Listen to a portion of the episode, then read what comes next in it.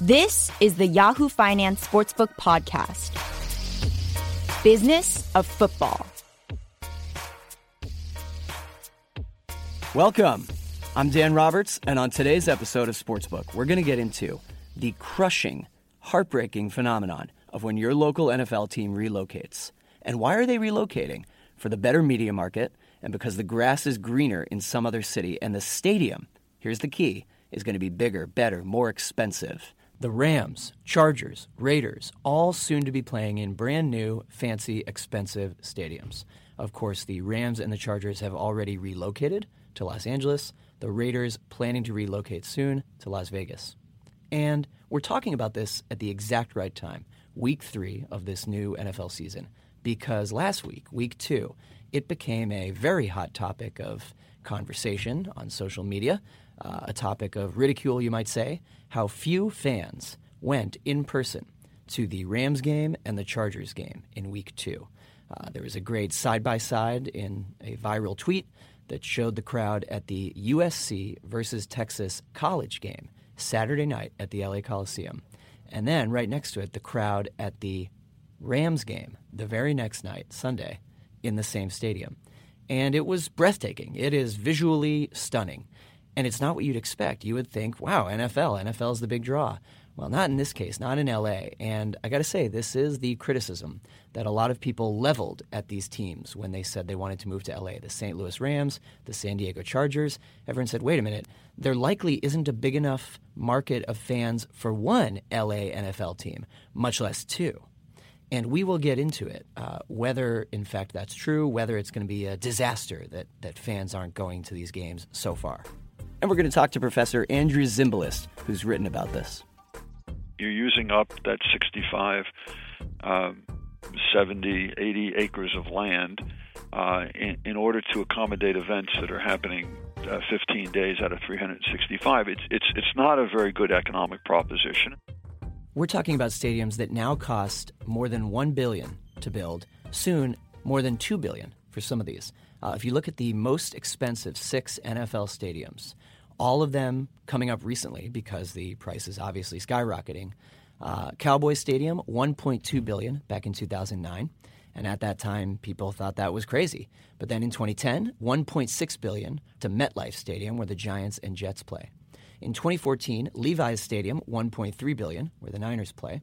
Then, new this year, 1.6 billion for the Mercedes Benz Stadium, where the Atlanta Falcons play. Uh, there will also be an MLS soccer team playing there. And then you get to the two newest ones that are projected that are coming down the pipeline. Raiders Stadium in Las Vegas, 1.9 billion right now, certainly will end up higher than 2 billion, and Hollywood Park Stadium, where the Rams and Chargers will share a home, 2.6 billion in projected cost. Wow.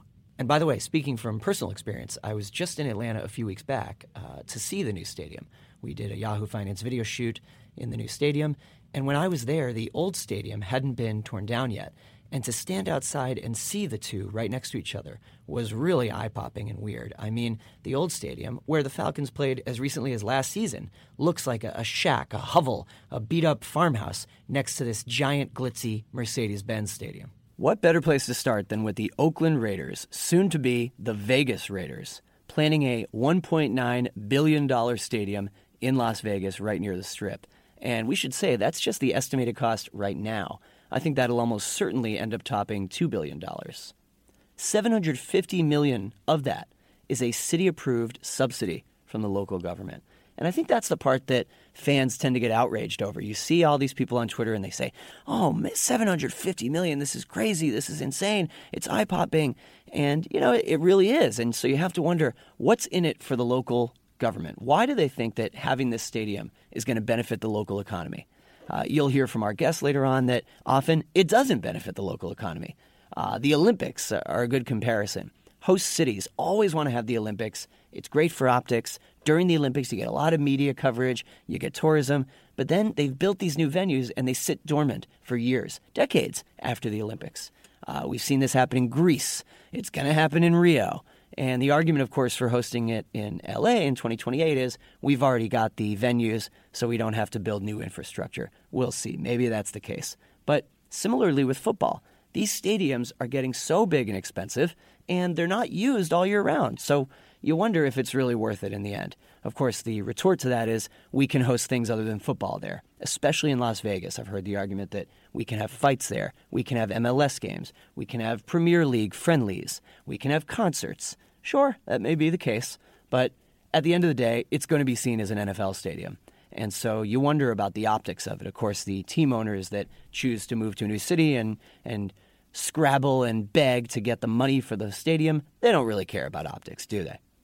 it also goes hand in hand with the perceived value of franchises, right? And if you're an owner, if you're someone like Stan Kroenke, owner of the Rams, who of course has alienated St. Louis fans now, probably doesn't care, you know that moving to a new market, especially if it's a bigger media market, and getting a brand new, big, glitzy stadium built instantly increases the value of your investment. You know, he could turn around and sell the team in five years for a lot more than he paid for it. And so these things go hand in hand. If you look at the past 14 major American sports franchises to sell. They always sell for significantly higher than their most recent valuation. And the best number to use is probably the Forbes valuation. I always give the caveat that these numbers are wildly ballparked, they're total estimates, but they tend to lowball the team. And that's fair, and, and maybe it just shows that owning an American sports team, and I'm really just talking NFL, MLB, NBA, is like one of the last remaining guaranteed safe investments. It's almost a sure thing that five to 10 years later, you can turn around, resell the team for more than you paid. Most recent team to sell, Mariners in August 2016, sold for 1.26 billion for a 90% stake. That values the team at 1.4 billion. That's 200 million dollars more than the most recent Forbes valuation, 1.2 billion. Now Nintendo, led by President Hiroshi Yamauchi, had bought the team back in 1992. What did they pay? 125 million. So 92, 02, 12, we're talking less than 25 years later. A $125 million investment sells at a $1.4 billion valuation. How about the Nets? Let's look at the NBA. Bruce Ratner paid $300 million for the team in 2004, sold it for $1.6 billion. That includes, of course, Barclays Arena years later. Another NFL team, the Bills, 2014. Forbes had tagged the Bills as the second least valuable franchise, 935 million. Team sold for 1.1 billion dollars in 2014. These are investments that will always accrue regardless of how the team plays. Doesn't matter if the team sucks. In baseball, you can look at the Miami Marlins, most recent American team to sell, likely to sell for 1.2 billion dollars. And that price tag surprises people because the Marlins suck. The stadium has been made to look garish and horrible. There's a statue in the outfield that everyone hates. It doesn't matter because investors see an American major team as a sure thing. And the reason team values relate to stadium financing is because A, local city governments are increasingly willing to help fund these projects. They believe that having this big stadium will be a boon to the local economy. B, the team believes, or hopes at least, that fans will flock to the new stadium of course, there are big doubts about that in Los Angeles right now, but certainly the team believes that at least at the beginning, fans are going to come out for the attraction of the new stadium. And C, the team instantly becomes more valuable because it now has this property. The owner has this valuable stadium under his portfolio the second it opens, whether or not fans are going. That increases the value of the franchise.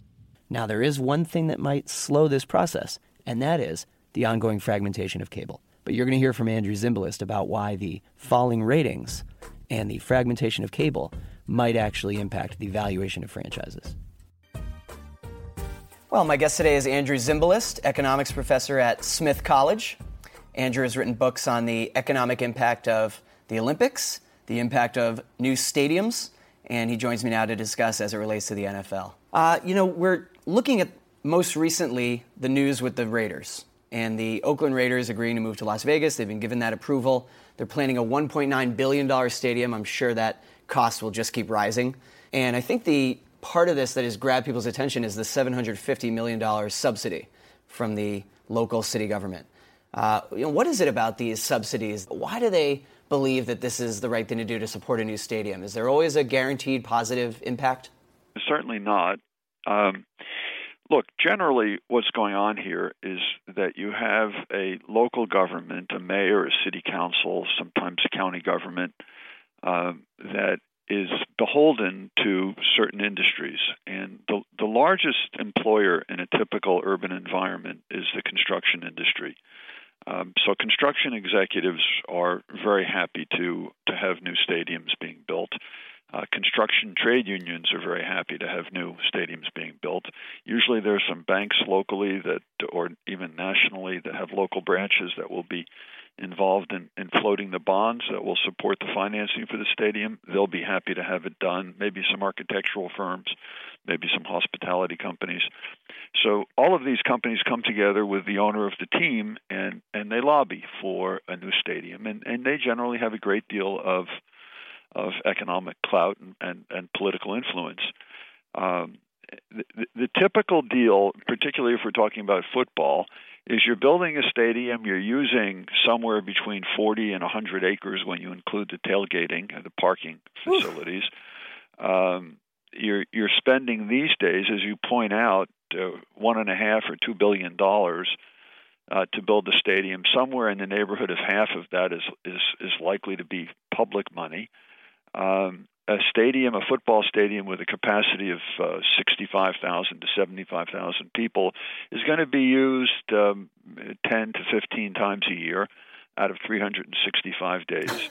the rest, the rest of the year, it's going to be sitting idle, um, and so you're using you're using up that 65, um, 70, 80 acres of land uh, in, in order to accommodate events that are happening uh, 15 days out of 365. It's it's it's not a very good economic proposition, and the vast majority of the money that gets spent at the stadium is is spent by local residents who would otherwise be using their leisure budget to uh, go to local restaurants, go to local theater, go to the bowling alley. So the money would be spent anyway, or the, the, the bulk of the money would be spent anyway. Somewhere in the neighborhood of 47% uh, for a typical team, 47% of the team revenue is going to the players. The players are unlikely to live in the local community, so they're taking right. their their money elsewhere. At the end of the day, it's it's not a very good uh, economic proposition. Now, that's a generalization. There there are particular cases where the stadiums have been privately financed, where the owner of the team is not only privately financing a stadium, but is committing to making investments in in in the surrounding property for res- residential development or commercial development or retail development. Um, and so sometimes, uh, given the particular circumstances of the financing and of the development plans and the needs of the city, sometimes you can get a positive kick from, or positive effect from from uh, associating with with a football stadium project. But it's not the typical the typical case.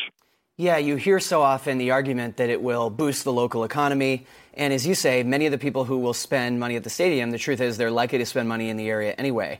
Uh, you've written a lot about this problem as it relates to the Olympics. We see host cities build new venues and then they're left dormant after the Olympics leave and it sits dormant. I mean, is there an argument that in the NFL it's a different case because obviously it's not just football games, Increasingly, they're used for MLS games. That's what's going to happen with the new Mercedes Benz Stadium in Atlanta. Uh, you can host concerts there. I heard this argument from some of the people involved in the planned Vegas NFL stadium that it's going to be a lot more than an NFL stadium. Maybe you could even have boxing events. Uh, as you say, there are some examples where it does turn out that this is the case, but for the most part, is the economic impact promise and argument overblown?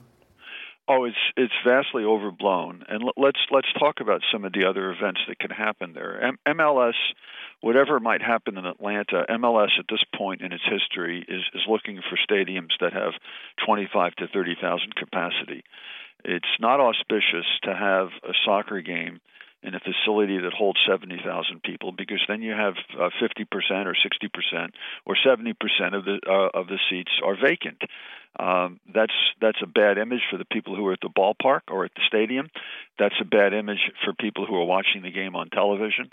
Uh, you, you like to have this, the seats being hot items have have to be scarce. Right. It's supposed to be a, a great thing. Gee, I have tickets to the soccer game tonight.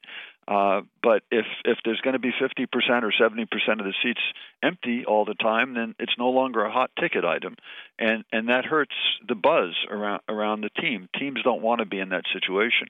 Uh, boxing, uh, I don't know. We, maybe if we can turn the clock back to the 1950s and have uh, Floyd Patterson fighting or right. or Muhammad Ali fighting in the 1970s, we we could fill up a football stadium. But it's not likely in this day and age that it's going to happen at all. If it did happen, it would happen maybe once a year. Uh, concerts, uh, yeah, you could do three or four of those. So when I said 15 times a year, I was counting eight home games for the NFL, two two preseason games, and and then another five events. Uh, that's probably a reasonable estimate. Uh, you still have 365 days in the year. So if you use it 15 times, even add another five, 20 days out of 365. And the, the other 345 days, the stadium and, and the affiliated 50 acres or 70 acres, whatever it's going to be, is sitting dark. Uh, when you when you have that amount of acreage sitting dark, then it, it, it invites things like crime. It invites things like un- underworld activity. Yeah. Uh, it's it's not auspicious for the city's uh, development. Yeah, and when we talk about these subsidies, and there's certainly an optics issue where whenever news comes out of a new stadium and the amount that's going to be given by the local city government, the media has a big backlash, and a lot of fans say this is an outrage. You know, you're wasting taxpayers' money. And so my question there would be, other than that economic impact argument, is there some reason? Maybe it's just the look of, hey, we're an important city, we host a sports team. But what are the other reasons that a city would want a big new NFL stadium to be built? Well, I mean, the main reason you, you want the stadium is because you want the team. And the main reason you want the team is because in in United States culture these days, and it's true in many in country, countries around the world for other sports, in our culture these days, uh, football is particularly prominent. It's also true to lesser degrees with baseball and basketball and perhaps hockey. But what what a what a sports team does is it provides some uh, coherence to the city's culture. It it provides a, a, a common thread that help people in the community relate to each other. It enhances the city's identity. So you go, you know, you go to the water cooler, the prover- proverbial water cooler at work during the day, and you you talk to your your workmates by saying, "Hey, did you see the game last night? Did you see the great uh, the great touchdown in the fourth quarter? Whatever it might be." Uh, people now have have a way to relate to each other uh, that's that's meaningful to them, and it it provides them with a sense of community. They're all experiencing, not all of them, but a large percentage of the people in the community are experiencing the football team or experiencing the baseball team. Uh, and uh, that's we all want community. We're, we're social beings as human beings, and we want to relate to other people. And this gives us an easy way to do that. So that's uh, th- that's a, a, very important function, it seems to me. Now, you know, some people might argue that, gee, it's too bad we we need other kinds of culture instead of football culture. right. uh, but uh, you know, so be it. We we we have we have certain kinds of commitments and uh, and preferences in our society, and football, for the moment anyway, happens to be one of them. And so it does. It create it creates this sense of community and uh, and cultural enrichment, if you will. And and so that's that's a positive. And and you know we don't cities don't, don't sit around and say should we should we build and maintain Central Park in Manhattan because it's going to help our economy. That's not why you have Central Park. You have Central Park for cultural reasons. Yeah. And and so a similar argument I think can be made for sports teams. Uh, when you talk about the rising costs of stadiums, I mean, I mentioned the planned Vegas stadium, 1.9 billion is the current estimate, but then there's also this Rams stadium in LA that they're planning. Uh, the Rams are going to move there, and also eventually the Chargers. Right. Uh, and that team has announced that they're going to share that stadium. Right. The recent estimates on that, 2.6 billion. Right. And you wonder if there's a ceiling here. Uh, you know, is there any ceiling here for the cost of these stadium projects? Uh, well, I, I think the ceiling is is what we're seeing at this point in Inglewood. Um, Stan Kroenke is is a very wealthy man. Uh, he's involved, has been involved in real estate development. He sees himself uh, building not only a football stadium, but other sports uh, other sports venues and commercial and residential real estate around around this the stadium in Inglewood. Uh, he, he he bought dozens and dozens of, of acres of land in order to be able to do this. So, and he's the one who's financing it, by the way. So this is not involving public, at least at right. least for the construction part of it. It's not involving public finance. Um, and one one of the certainly one of the features of, of sports stadium construction and arena construction in the last 15 or 20 years is that it's part of a larger real estate project that uh, that offers uh, large potential returns. And what often ha- you call these things generally private-public partnerships, and what it, what it usually means is that much of the upfront and visible costs are paid for in the by the private sector. Uh, but then the public sector will do things like give away the land or sell the land very cheaply and, and give long-term tax property tax exemptions and provide for low interest financing for it. And politically, it's more palatable because the, the public subsidy is usually hidden. It's not it's not you know the mayor writing a check off of the city budget. It's the mayor granting uh, land land use um, or, or or tax exemptions. So there's there's no obvious direct cost. As more and more teams want to relocate to supposedly better markets, mm-hmm. where there's going to be more media money, maybe, and, and it's all about the owners wanting, obviously, to have a bigger presence. Uh, Kroenke's a good example. I think the owner of the Raiders is a good example. Is there any fallout in terms of, for the league, the optics of this, uh, especially with two teams in the last year announcing a move to LA? Uh, fans just say, boy, you're abandoning the, the city where you've been for years. You know, St. Louis fans are furious. San Diego Chargers fans are furious. Does it matter in the end? Well, look, I mean, this has been going on since the early 1950s. It started in Major League Baseball, and it, it has accelerated, particularly uh, with the modern stadium cycle that, that began probably most properly dated back to Camden Yards in 1992 in Baltimore.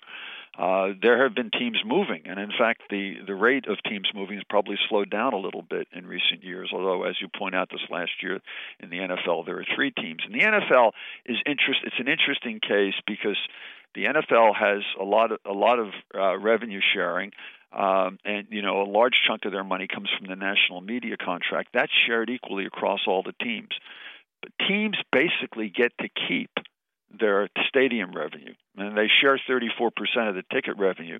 But they get to keep the uh, the amenities charge on luxury boxes and club seats. They get to keep all of the sponsorship money and signage money from the ballpark. They get to keep all the concessions and catering money from the ballpark. There is no revenue sharing on those revenue sources.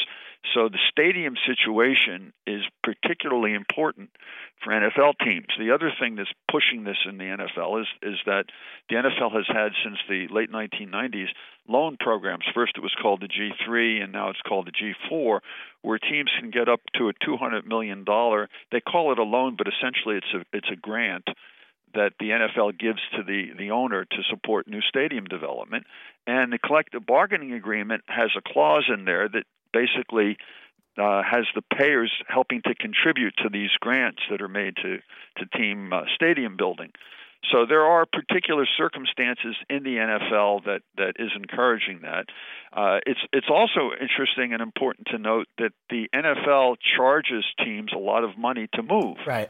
Uh, the NFL takes the position and has has the view that all of the potential markets in the United States belong to the NFL. They're NFL assets, and if they let a team use one of those assets by moving to a city such as Los Angeles, the NFL charges them money. And I think the charge for uh, both the Raiders and and the Rams moving from St. Louis and and uh, San Diego to Los Angeles, I think the charge is somewhere in the order of 650 million dollars each. Um, so there's all, yeah. also a, a, lot of internal financing and politics that gets played out. It's almost like a, a punishment fee. Yes, well, it's it's it's you could call it a punishment fee, and you could say the NFL could then say, well, you see, we're actually discouraging uh, teams from moving, and and that's probably right. Uh, but really, I, I think economically, what's going on is the NFL has had the attitude going back to the early 1980s and, and the first Raiders move that uh, the, the different cities in the United States are assets that the NFL owns. And if the NFL allows allows one of the teams to use those assets, they charge them money for it. Right. There's something ridiculous sounding about that idea. Yeah, but yes. I agree. One aspect of stadium financing that I think a lot of fans don't necessarily understand is the granting of PSLs, uh, personal seat licenses. Right. Can you tell us exactly how that comes into play with the costs of building a new stadium? basically, you know, a permanent seat license is the the sale by the owner of the team to to fans, the ability to purchase a seat. They still have to purchase it year after year, but it's a particular seat that uh, a fan owns as a license. In order to own that license, the fan has to pay the owner money to buy the license, and uh, the, the the owner can charge five thousand or ten thousand or more dollars for the right to be able to purchase a seat. Usually the right lasts for something like 20 or 30 years. Sometimes it's a little shorter. Sometimes it's in perpetuity. Uh, but by by doing this, the owner can raise money from the fans before they actually play any games because they're they're selling the fans the right to buy a seat each season.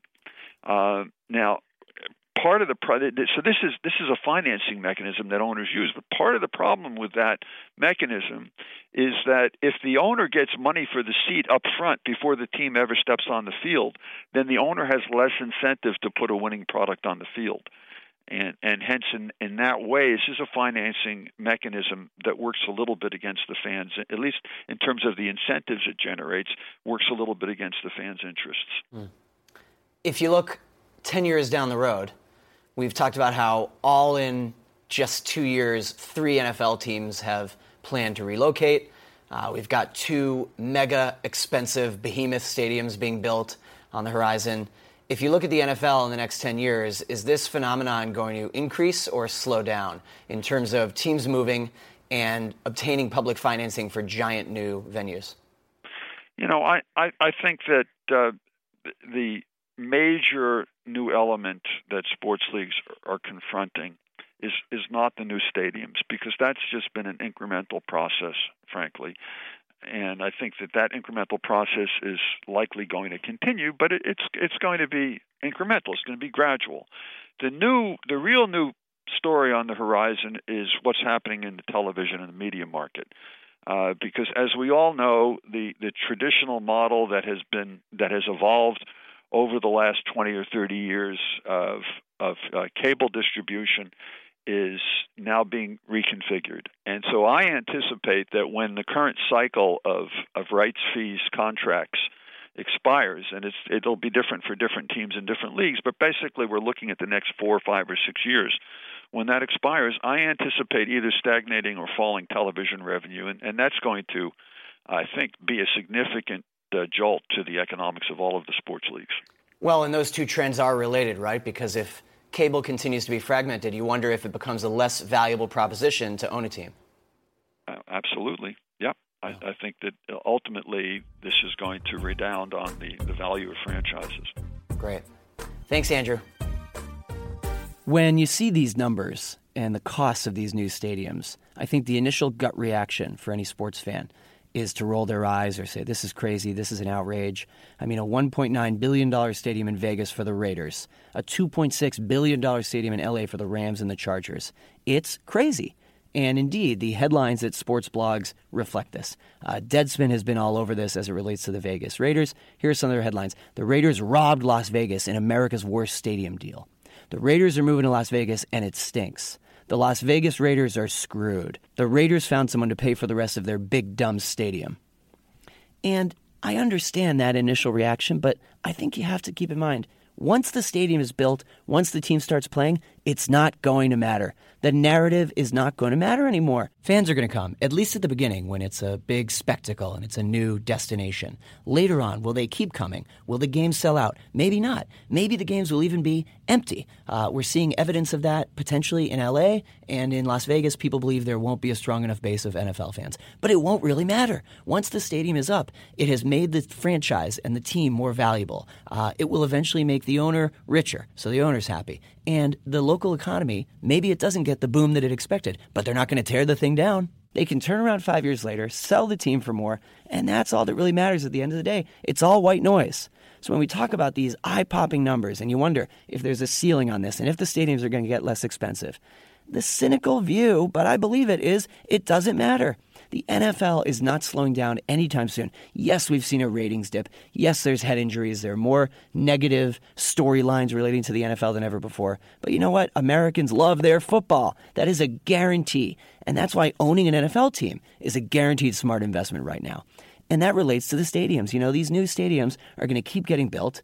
Uh, we're seeing a phenomenon where the Super Bowl is only hosted at stadiums that are relatively new. So it's almost like you build the new stadium and there's a guaranteed promise inherent in it that in the next four seasons, you'll get to host a Super Bowl. And in the end, it's like, you know, I'm left with feeling like the NFL owners win. The NFL team owners keep winning and winning, and they're always going to win. And I don't think they care about this negative backlash when they announce that their new stadium is going to cost $2 billion and that almost a billion of it is going to come from public financing. It doesn't matter. If you disagree, please find me on Twitter at ReadDanWright. Find me on Facebook, comment on our stories, send me an email, and let me know why I'm wrong. And don't forget to rate, review, and subscribe wherever you listen to podcasts. We are there. We're on all the platforms, and we'll see you next time. Bye.